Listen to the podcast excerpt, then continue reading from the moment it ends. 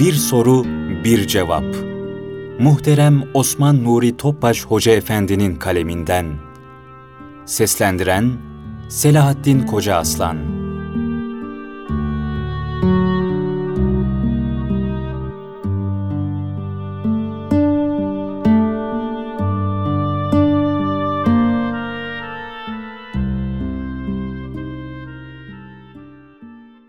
Ömrün gençlik imtihanı.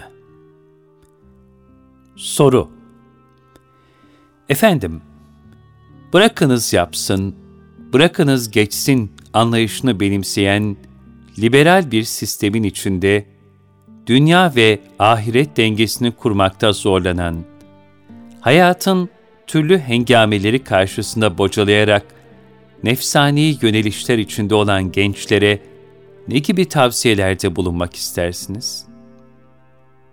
Cevap: Öncelikle şunu ifade etmek gerekir ki, bu dünya ahiretin tarlasıdır. Yani bu dünyada bir kimseye ikram edilen bütün nimetler, aslında kişinin ahiret yurdunu kazanabilmesi için bir imtihan maksadıyla kendisine takdim edilmiştir.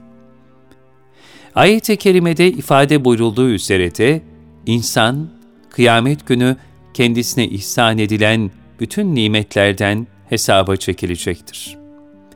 Bu sebeple de İmam Rabbani Hazretlerinin buyurduğu gibi, vakitlerin en şereflisi olan gençlik çağını en faziletli ameller için harcamalıdır. Peki en faziletli ameller nelerdir? Elbette Kur'an-ı Kerim'in ahlakıyla ahlaklanmak ve Peygamber Efendimiz sallallahu aleyhi ve sellemin sünnet-i seniyyesiyle hemhali olabilmektir. Zira Peygamber Efendimiz örnek ve müstesna yaşayışıyla Kur'an-ı Kerim'in canlı bir tefsiridir.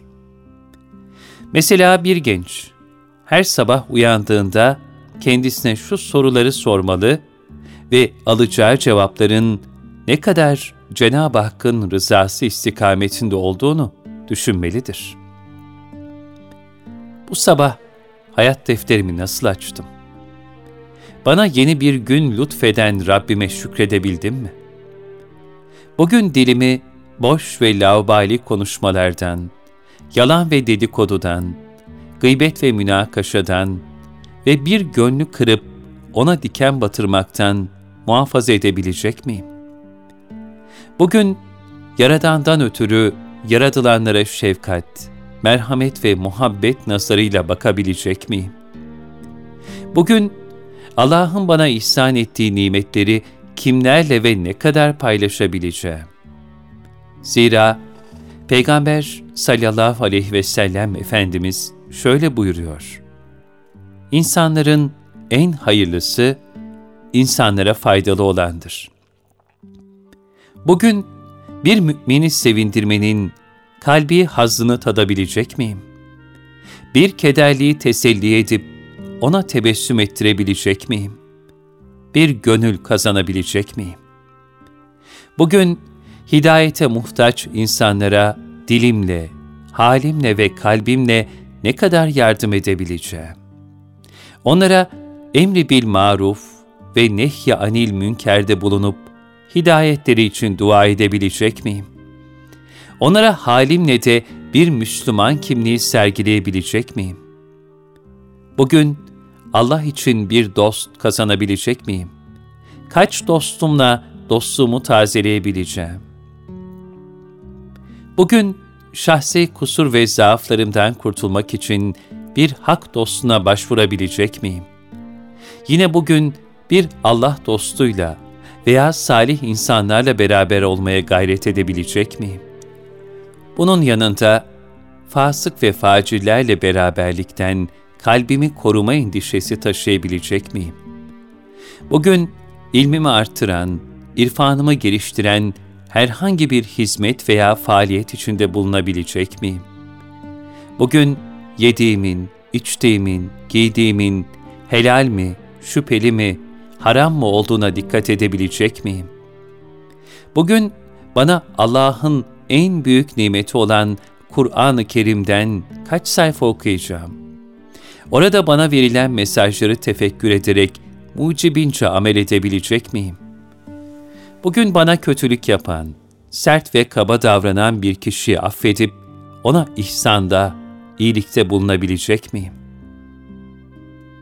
Bugünkü pragmatist, menfaatperest dünya, insanımızı menfaatlerin zebuğunu bir hale soktu. Bunun neticesinde manevi hayat çöküntüye uğradı. Gönüller ruhi buhranlara sürüklendi. Fuhuş, alkol ve uyuşturucu iptilası topluma zehir serpmekte. Bütün bunların neticesinde intihar hadiseleri insanlık tarihinde görülmemiş bir dereceye ulaştı. Psikiyatrik rahatsızlığı olan hastalar çoğaldı. Bu da hiç şüphesiz ruhi sefaletin apaçık bir göstergesi. Unutmayalım ki bizim ahireti imar etmek gibi ulvi bir gayemiz var. Bu sebeple de günlük hayat içerisinde bilhassa şu hususlara dikkat etmemiz zaruridir. Öncelikle Cenab-ı Hak'la mülakat olan namaza çok ehemmiyet göstereceğiz. Hatta müminlerle içtimaileşmeyi artırabilmek gayesiyle cemaatle kılabilmenin gayretinde olacağız. Çünkü namazsız Müslümanlık olmaz. Ezan-ı Muhammedi'yi duyduğumuzda hayatı durduracağız. Dünyamız namazla şekillenecek. Diğer bir husus olarak seher vakitlerinin feyzinden istifade gayreti içinde olacağız. Zira seher vakti kalkanın gündüz masiyetlere karşı sağlam bir kalkanı olur. Yediklerimize de çok dikkat edeceğiz. Çünkü yenilen helal lokmalar insana ibadetleri ve Allah yolundaki gayretleri için bir takviye olur. Haram lokmalarsa gönle gaflet ve kasvet verir. Günlük, haftalık ve aylık hatta yıllık programlarımız olmalı. Zira rotası olmayan gemiye hiçbir rüzgarın yardım edemeyeceği aşikardır. İdeallerimizin merkezinde daima Cenab-ı Hakk'ın rızası olmalı. Girdiğimiz ortamlara uymak yerine, nerede olursak olalım, daima İslam şahsiyet ve karakterini yansıtabilmenin gayreti içinde olmalıyız. Dostlarımızı salih insanlardan seçmeliyiz. Çünkü insan, gafillerle ihtilat ettikçe, onlardaki gaflet zehrini farkında olmadan içer. Bu menfi tesirle onun kalbi de ölü kalplerden olur. Rivayete göre bir gün Hazreti İsa aleyhisselam, "Ölülerle oturmaktan sakının, zira kalpleriniz ölür" buyurduğunda kendisine "Ölüler kimlerdir?"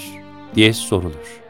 Şu karşılığı verir: "Ölüler dünyaya dalan ve böylece ahireti unutanlardır." Şeyh Sadi, Kur'an-ı Kerim'deki Ashab-ı Keyf kıssasını misal gösterdikten sonra, salihlerle beraber olup fasıklarla ihtilattan sakınmanın ehemmiyeti hakkında şöyle buyurur: "Bir kelp, salihlere bekçilik ettiği için sadıklaştı ve Kur'ani bir ifade kazandı.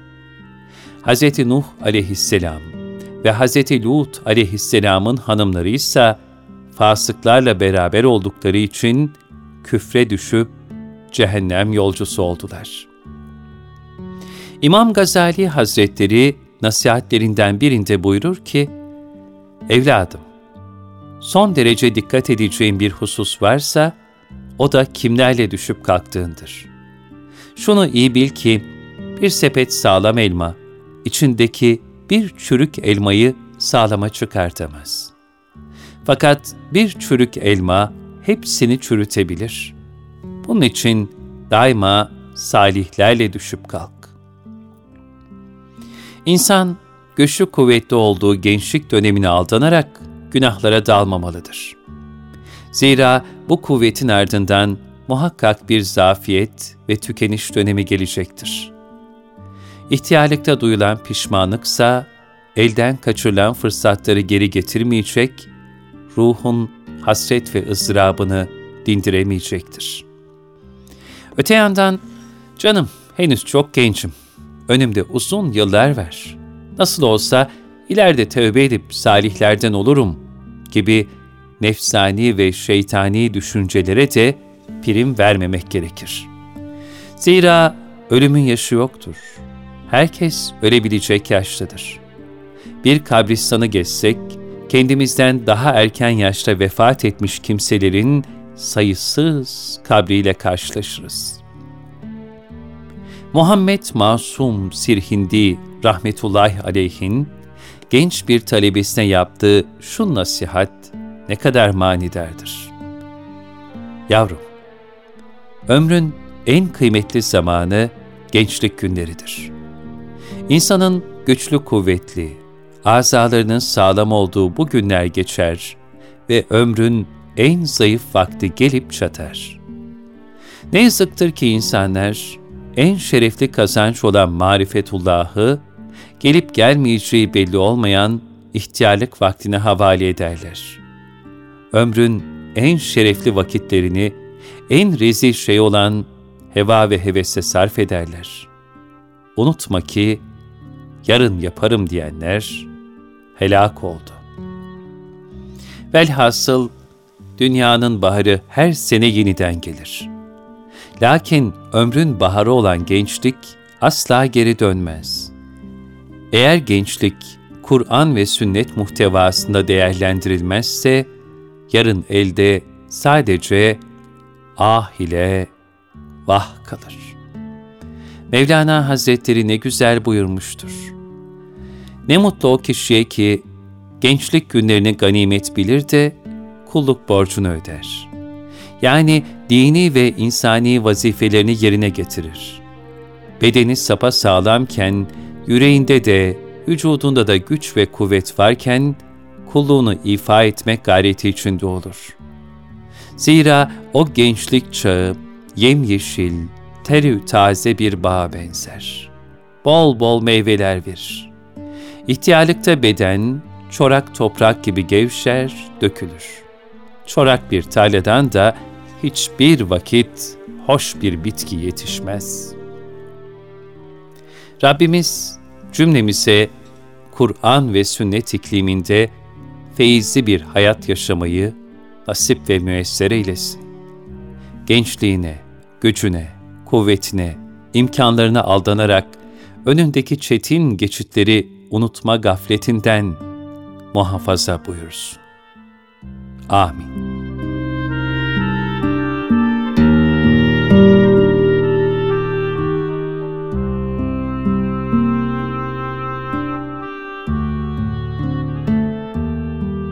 Bir soru, bir cevap. Muhterem Osman Nuri Topbaş Hoca Efendi'nin kaleminden. Seslendiren Selahattin Kocaaslan.